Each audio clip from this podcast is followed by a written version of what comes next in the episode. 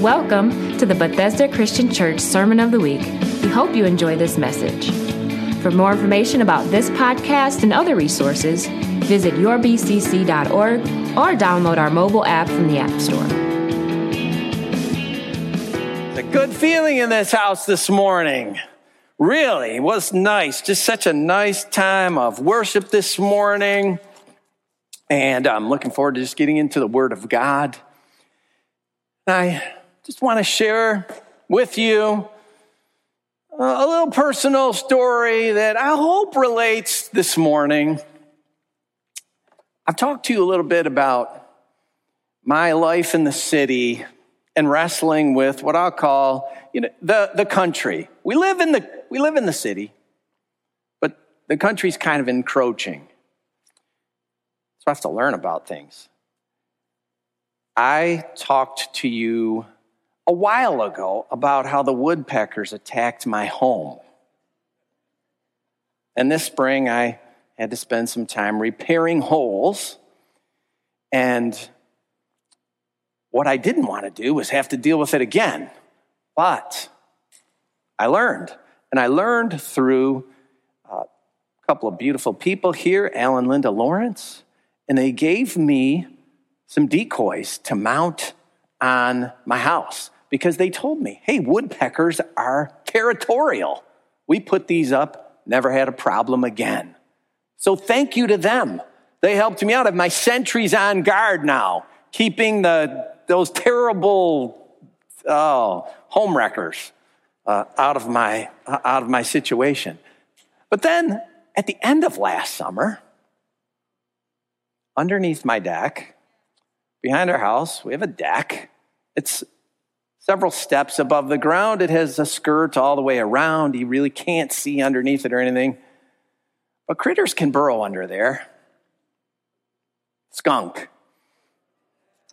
Oh, whew. it was eeping into the house, the basement. Oh my gosh what do I do? I have to learn about what do you, how do you get rid of a skunk? I bought this skunk repellent. It smelled worse than the skunk. Oh my gosh. Skunk did not care. I kind of had figured out where his little burrow was. I went through gallons of ammonia, literally gallons, poured it down there. Didn't faze him. Well, I learned there are nocturnal skunks.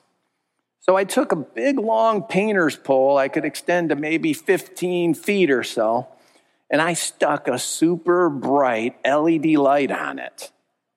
And I ran it right up to where I thought that burrow was, turned it on, left it for a week. I got this little trap door, I can put my ladder and stuff under there. I left the trap door open.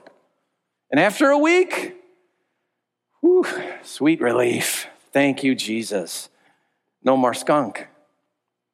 Now, this year, I got this thing called a groundhog. I had to, I had to research this critter. I didn't even know what it was. Julie called me one day and she said, There's this thing on the deck sunning itself. It's pretty big. Yeah, it's a groundhog or a woodchuck, they call them. How do I get rid of this thing? It loves digging burrow, these tunnels. So he digs under. I've got bricks. I've been bricking up the whole thing. Moved the bricks. Seriously, lifted them. I'm thinking, how did he do this? He's a he's he's definitely a worker, this little critter. So I got to learn a little bit more about him. I got to learn about these country things, even though I live in the city. And I want to take this little example about we have to learn sometimes about animals, critters, nature. And I want to tie this into attacks attacks on the church and attacks on us. What do we do when our faith is attacked? What do we do when the church, the faith of the church, comes under oppression, attack? Now, I hope this little illustration becomes applicable. How do we outwit critters, especially us city folk? We need to learn a few things.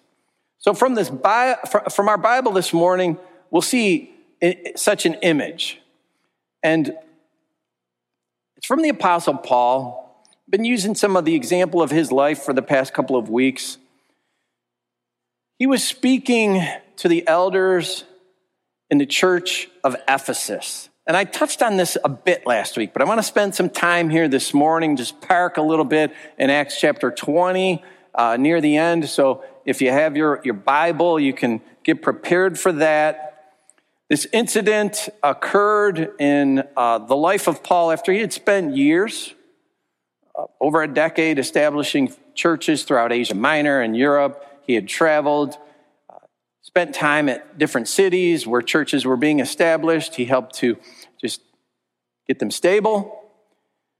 He was on his way to Jerusalem. He knew he would face some problems. We talked about that. He was waiting to board a boat. He was in this uh, port town called Miletus, and uh, it was about 60 miles from the city of Ephesus. Before Paul would board his boat, he sent for the elders in the city of Ephesus, elders of the church there. He wanted to speak to them before he sailed away to Jerusalem. When they arrived, he told them, I'm leaving. I'm going to Jerusalem. I know hardship awaits me. He also reminded them how he had preached repentance and faith in Jesus Christ, and he had stayed true to that call, and he had preached to everyone, didn't matter who they were, Jew or Gentile. God's salvation, Jesus was open to everybody.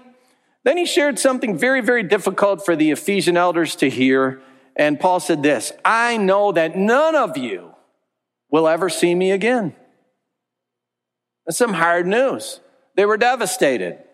It was a real shock, just like getting punched in the gut. Bam. And yet there was more, more that he was going to tell them that was going to be hard to, hard to take. And I want to pick it up in Acts chapter 20. This is verses 28 to 32. Paul the apostle speaking to these Ephesian elders. He said, Keep watch over yourselves and all the flock of which the Holy Spirit has made you overseers. Be shepherds of the church of God, which he bought with his own blood. I know that after I leave, savage wolves will come in among you and will not spare the flock. Even from your own number, men will arise and distort the truth in order to draw away disciples after them. So be on guard. Remember that for three years I never stopped warning you, warning each of you night and day with tears. Now I commit you to God and to the word of his grace, which can build you up and give you an inheritance among all those who are sanctified. Paul had a few more things to say about how he hadn't burdened them while he was there in the city of Ephesus. And the account concludes with verse 36. When Paul had finished speaking, he knelt down with all of them and prayed. After these Ephesian elders had heard some really difficult news, you will never see me again. Paul then does his best to encourage these elders, encourage them in their leadership, keep watch over the flock, God the Holy Spirit has put you there. He has made you overseers. You are leaders. So be shepherds. Be shepherds of the church of God. Why? Jesus bought it with his blood. This makes it very important. This is not a trivial matter. Christ died for the church and he died for you, and you are there to lead. It's important. Jesus gave his life for this. Now, in this encouragement, Paul uses some images. He used the image of a flock and a shepherd. And this is a very familiar image, even to those city dwellers in Ephesus, because their lives in the city were different than our lives in the city. They were interconnected with agriculture, livestock, way more than we are.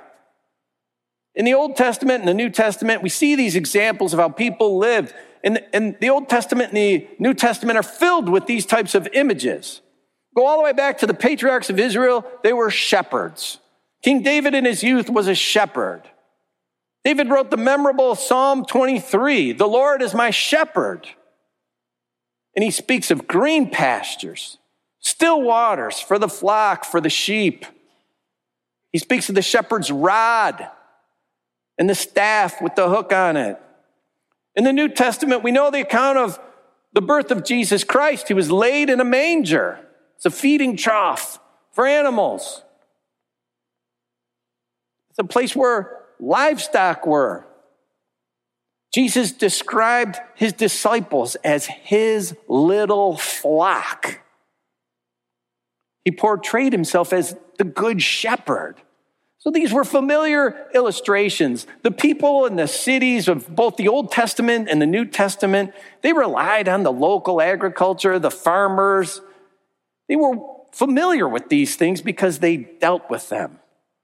Even though they might have lived in a city, most of us, we don't deal with any of that.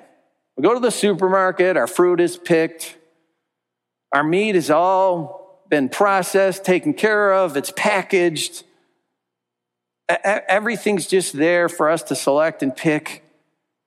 When the Bible uses these images of wildlife and such, sometimes we've got to learn a little bit. We have to learn a little bit. I have to take time to learn about shepherds and sheep, and I, I don't even know how to deal with a groundhog. So I, I think it's, it's something we should do if we're not so familiar. And so I've tried to learn about sheep and shepherds a bit as, as far as sheep are concerned, this is how much I've interacted with them in my life. I've seen a flock of sheep one time in my life, a big flock of sheep. I've seen a lot of cows and such. I mean, we could drive through Michigan, we see big herds of cow, but uh, not so much sheep. I've seen uh, one time. So I have to learn a little bit. And the image really isn't that hard to learn about. We, we can learn sheep require care, they require tending, they are livestock. They have someone to look after them, and they need that. They need to be looked after day and night. That's the job of a shepherd to be the caregiver, the overseer. They watch out for the flock and they want to tend it, keep it from being harmed. Paul encouraged the elders of Ephesus, you're shepherds. You have a flock, some, someone to take care of. And you're so important. Jesus died for you. So take that image seriously.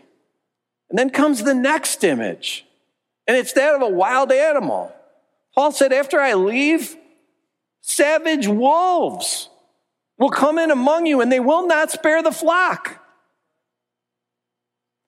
Now, he had spent about three and a half years in the city of Ephesus. Now he was leaving and he said, basically, when I go, everything's going to fall apart. Savage wolves will come in and they're not going to spare the flock. The church is the picture of the flock. That's, that's the image. The elders are the shepherds, they're there to care. And savage wolves are coming to tear up the flock. Now, who does this represent? What's the image of these savage wolves represent? Who does that represent? And how do we deal with it? How do those elders deal with it? Well, we need to learn a little bit about wolves so that we might not get outwitted, outsmarted. I got outsmarted by a skunk. It took me weeks to get rid of him. Wolves who can tear the flock apart. So, what is what is it about a wolf? Well, a wolf, first of all, they're not from the flock. They're not sheep. This, it's an image of an, of an outsider. Sheep are pastured, they're looked after, they're tended, they're cared for. The wolf is wild. And usually, uh, wolves run in packs of several or many. Sometimes they might be a loner. We've heard the saying, the lone wolf, but more often in a, in a little pack. And Paul used the plural, wolves. He didn't say a wolf's coming, he said wolves are coming. Wolves are predators. They're predators, not like sheep that are herbivores. Wolves are carnivorous, and their mission is to get their prey. They are known for stalking and attacking their prey, even sheep, sometimes by the cover of night. and what the people of Paul's time were familiar with. Because flocks and uh, shepherds were on their hillsides close to their cities, they were familiar with it. Still happens today. We may not see it, but it happens in our time. Just a couple of months ago, uh, a few months in August, in Oregon, there was a flock of sheep attacked by wolves. This little story tells it. The headline said Eastern Oregon wolf pack gets blamed for nine attacks on sheep. According to an Oregon Department of Fish and Wildlife report, a shepherd in the Kamela area of Mount Emily notified a ranch hand on July 4 that sheep had scattered from around their bedding area near his trailer the previous evening. Two lambs were injured, seven sheep were lost. It took several days to locate the remains of the lost sheep, where tracks of multiple wolves were also found. The wolves came in under the cover of darkness. The flock became confused and they were frightened. They experienced destruction and loss. Now, this article used an appropriate word scattered. The wolves came in, the flock scattered. And this is the image that Paul's trying to get across to these Ephesian elders. There are some who are going to come in. It's an image of outsiders, intent on destroying your church, on scattering the flock, causing confusion and hurt and pain among you. In our day, what could those outsiders be that might want to affect the church? We don't need to look too far. The culture has shaped many wolves, many wolves that want to push and press and change the Christian church. Well, the church, well, it's, it's too conservative. Well, and it's, it's too judgmental. Well, it should just be more of a club, a social gathering, a place to meet friends, maybe a business network. It should be a welcoming place, open to all, right? Why is the, the church is exclusionary? It must be non-judgmental. It should never speak of sin. That's hate speech. It should welcome every lifestyle. You know, these are the wolves of the culture, and they've pressed on the church, and they've pressed on the church. And it has affected many churches. There's no doubt about that. It's undeniable that churches, and Christian churches, have yielded to some of these pressures and changes. Paul warned of it. Wolves, outsiders, they want to come in and destroy the church. And he continued, even from your own number, men will arise and distort the truth in order to draw away disciples after them. The New Testament has a sort of a parallel passage. It's in the letter of Jude. Jude wrote something very similar. Jude, Jude chapter 1, there's only one chapter in Jude, but Jude 1, verse 4, he wrote, For certain individuals whose condemnation was written about long ago have secretly slipped in among you they are ungodly people who pervert the grace of our God into a license for immorality and deny Jesus Christ, our only sovereign and Lord. This parallels Paul's warning. There are some inside, in the flock, and they want to distort the truth. And in Paul's writing, there's no image. He doesn't say it's a wolf, a sheep, a flock, a shepherd. No, he just states it plainly. Look, there's some inside, some of your own number. They're going to arise and distort the truth, and they have an agenda.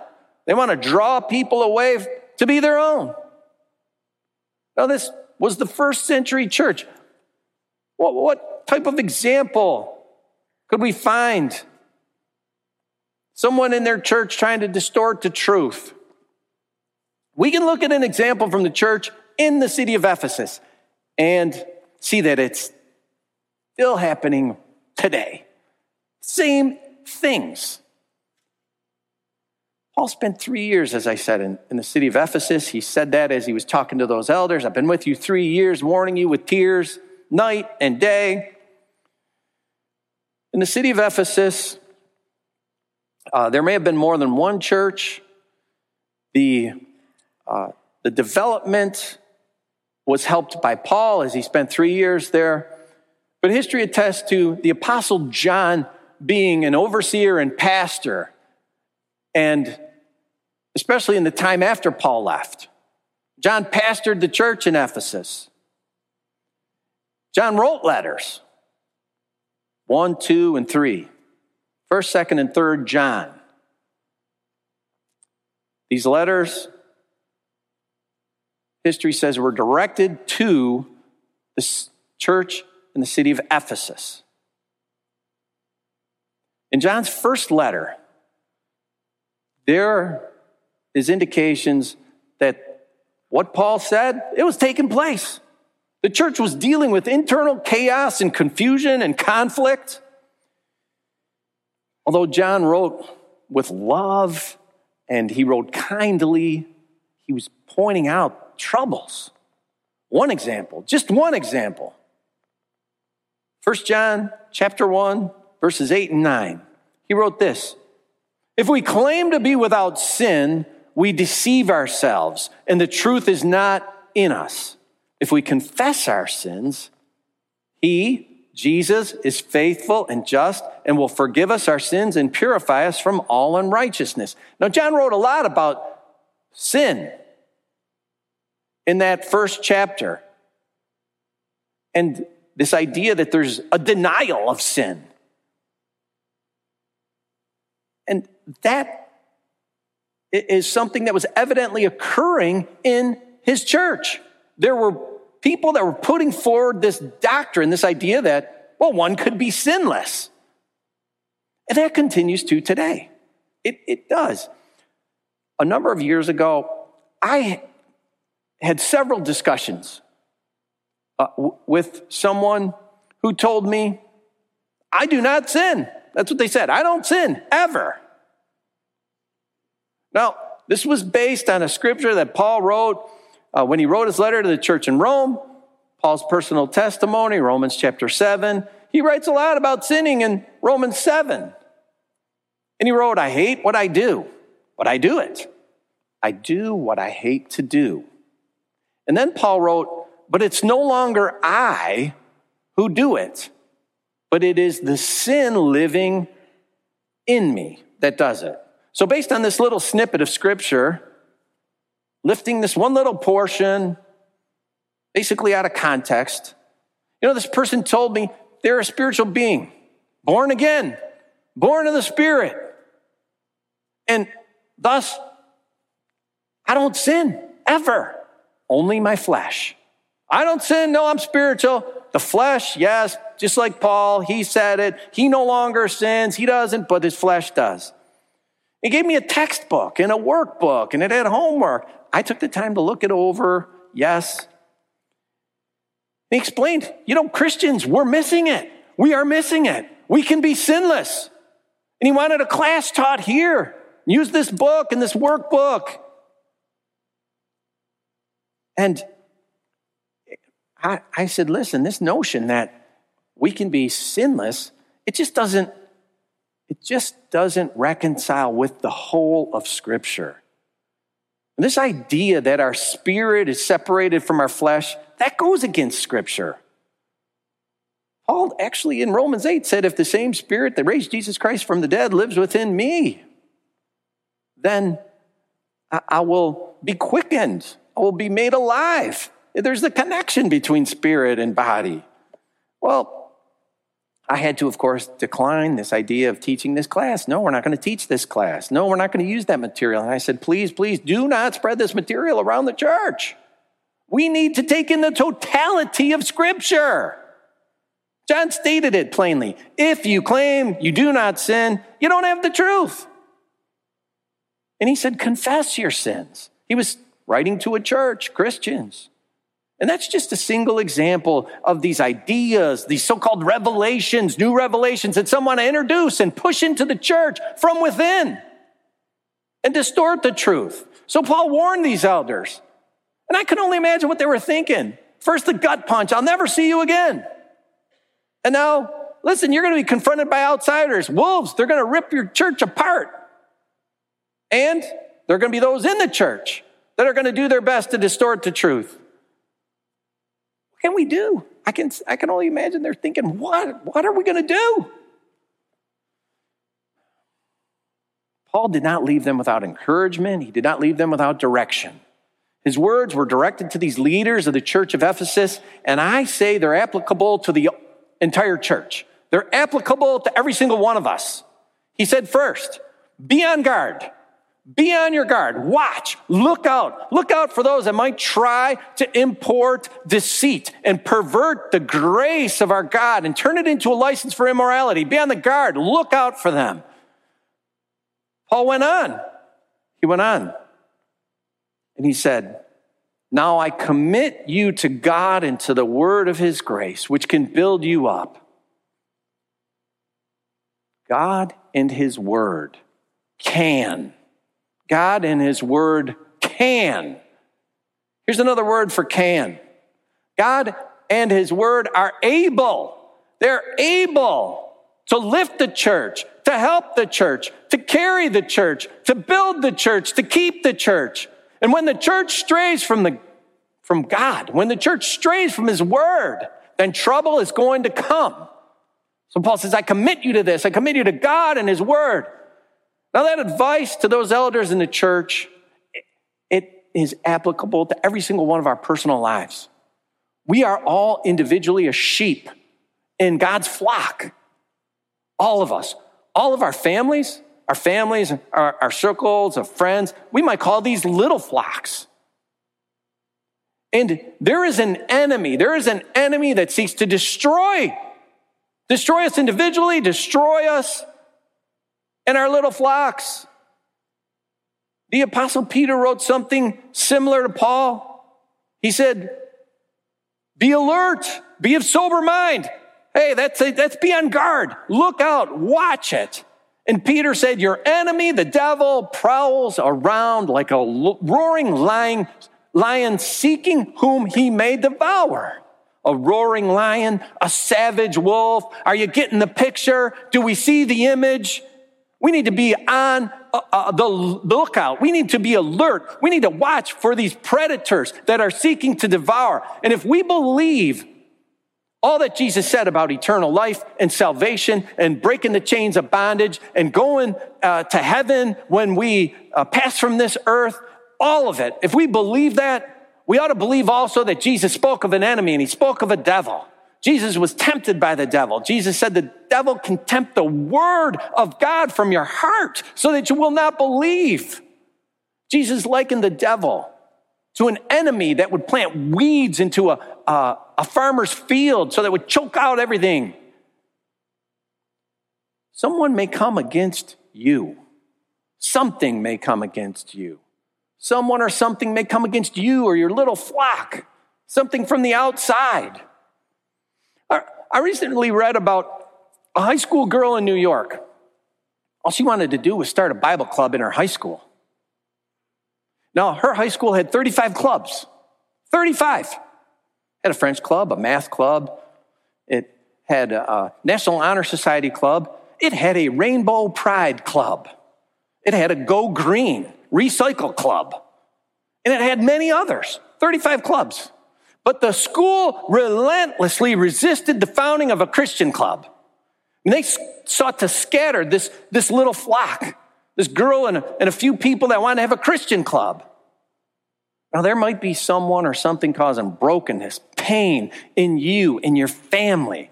There might be something from the outside pressing in like a wolf trying to tear you apart. Outside influences might be coming against you, uh, influences to pull you, to distract you, to take you into addiction. You might be dealing with a sickness, loss of work, all manner of things that are trying to push you from your faith in Christ. Attacks on us and our faith, they can come from the outside, and they can also come from the inside. And that's difficult and it's hard and it can be tumultuous, broken homes. Broken homes. One spouse who, one spouse who, who's confessed to be a Christian who just walks out on another. Children raised in a Christian family who, who one day may say, Mom or Dad, hey, I see things differently. And then all this religious stuff, forget about it. I don't believe it. My college professor has enlightened me. And what does that do? The family, that little flock is in turmoil. And that is not an unusual example. Now, I, saw this story and I had to read it twice.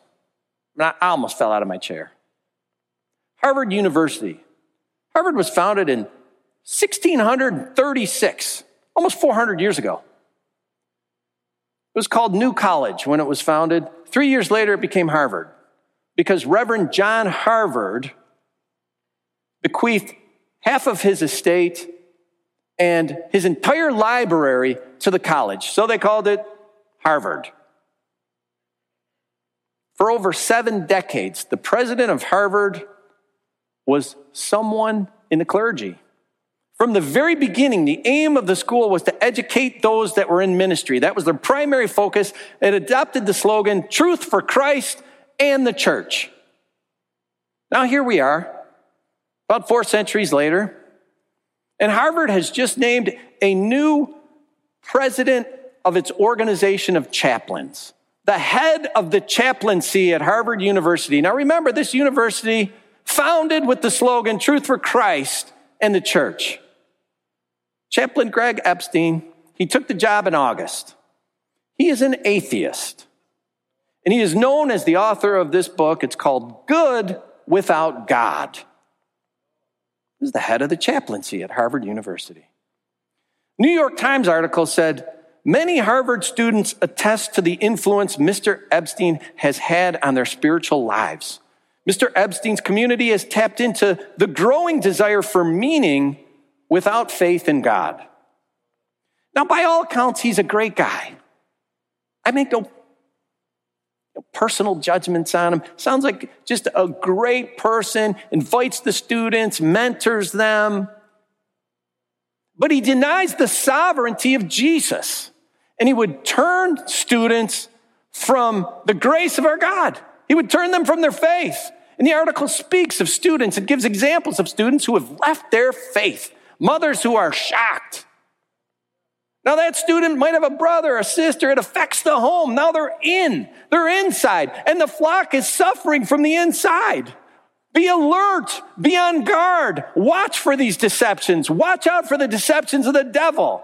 Ah, they seem very uh, crafty, subtle. Watch for these deceptions. Like a wolf under the cover of darkness. And when they come in, when they come in, you're not on your own. Paul wrote, I commit you to God and to the word of his grace, which can build you up. He was saying that to the church. Take it individually. As Christians, know this, know this. You have been committed to God and to the word of his grace, which can build you up. Which can. What can build you up? Who can build you up? God can. God is able. And if you don't believe that, know it. He is able. Trust Him. Try Him. The Lord Jesus Christ can. He can. Yes, He can. He's able to build you up. He's able to carry you. He's able to put you back together when you've been destroyed. He's able to take on any assault from without or from within. He's able to preserve you. He can keep you from falling but he can carry you. He can carry you, you so that you can carry out his work through you. Jesus can do this. He wants to increase your grace, increase your knowledge. He wants to help you to abound in every good word and every good work. Yes, he does. He is able. He is able. He is able. Paul said, Know that the attacks are coming. Don't be surprised. Don't be surprised if you're getting hit from the outside, if you're getting hit from the inside. And let me tell you, over the past year and a half, we've been hit. We've been hit from the outside. We've been hit from the inside. The church has been hit. The church has been hit. Individuals have been hit from the inside, the outside. And if there's any fear, if there's any apprehension, know this. Paul met it. Paul met it when he said, We have a God who is able. We have a God who can. He's able to build you up. He is. Jesus, Jesus has the heart of every single one of you in his hand. He has you in his hand right now. All power is his. Jesus can remove every single obstacle. He can supply every single need. There's no difficulty. There's no difficulty for him when it's for his glory and for our ultimate good. He's able. He is able to build us up. Nothing, no power, no power from hell, no power of the devil can prevent it or stop it ever. You know, Satan may cast his fiery arrows and yes, they come. Evil people might bring persecution. Yes, they do. But the foundation of God stands sure. The Lord knows those who are His. He has you. He has you and He is able and He can. God has given us His word too, His word of assurance. Paul said, God can. And the word of His grace, the word of His grace, Jesus is able. And He has given us His word, which is truth. It's truth. You be on guard against deception and you use this, the truth. We must have it. We must.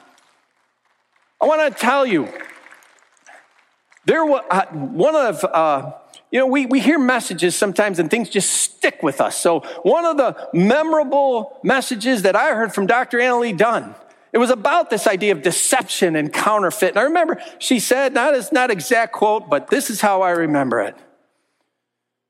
Counterfeiters can be good.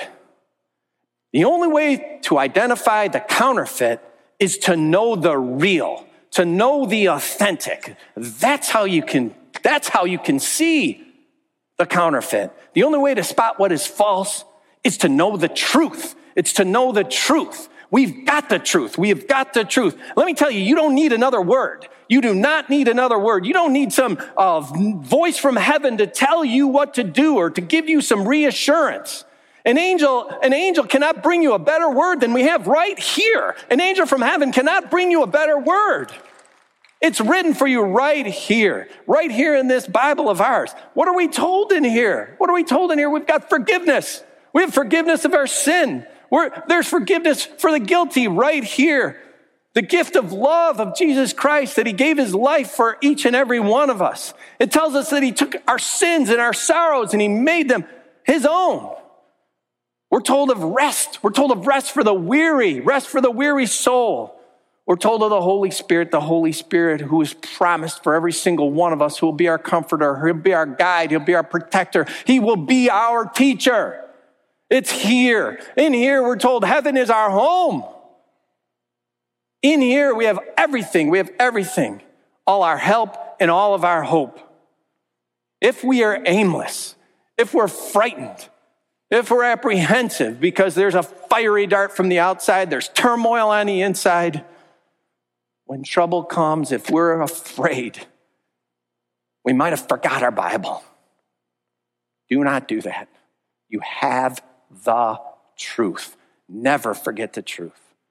Never, ever. Take hold of Christ. Take hold of Him.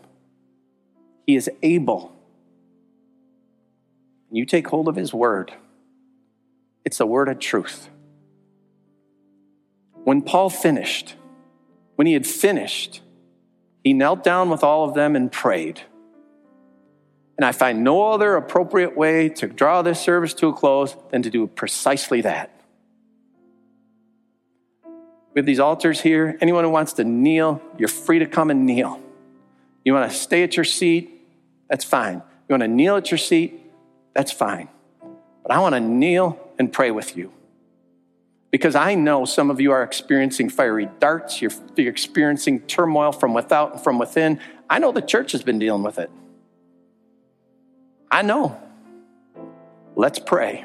We have a God who is able Let's pray.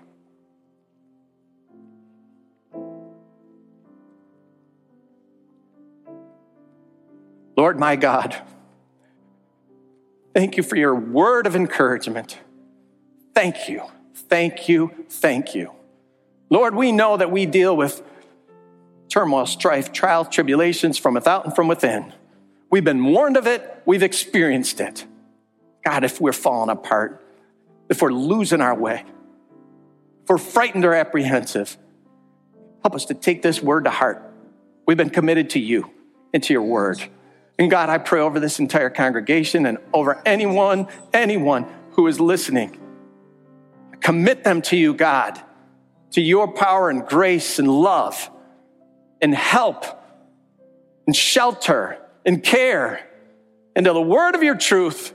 And God, may we be people who seek you through your word and love you through your word and hear you through your word, God. Lord, we pray that the truth would just penetrate our hearts and our lives and our souls. May we not look to any other voice. God, Lord, if there's some atheist that's put in charge of our children, God, we pray that you would help us to guide and direct and pull them from that, Lord, with your truth.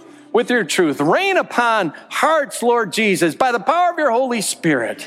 You bought us with your blood. Oh, Lord Jesus. Paul reminded the church we were bought with the blood of Jesus Christ. We're important to him. God, he has loved us with his life. God, help us to help us to just stand in that grace and to know that love. And whatever comes our way, be it from without or from within, to know you've got us in the palm of your hand. You love us, you'll carry us, you'll keep us. You'll help us, you'll guide us, you'll direct us. Lord, pour out that encouragement on every single one. Lord, may we not leave here apprehensive or fearing anything, but knowing with confidence we're in the hands of the living God, our Creator. Thank you, Jesus. Thank you, Jesus. Lord, we just love you and worship you. We honor you and praise you. We thank you, Lord. We give you thanksgiving and honor and praise and glory. There's none like you, there's none beside you. We worship your holy name. We thank you and praise you. You're glorious. Thank you for the salvation of our souls. Thank you for the forgiveness of our sins. Help us to never ever fall to any deception. May we be covered by your grace and love. Oh, Lord, may it be for everyone here and everyone listening in the name of our Savior, Jesus, Jesus, Jesus. Amen and amen.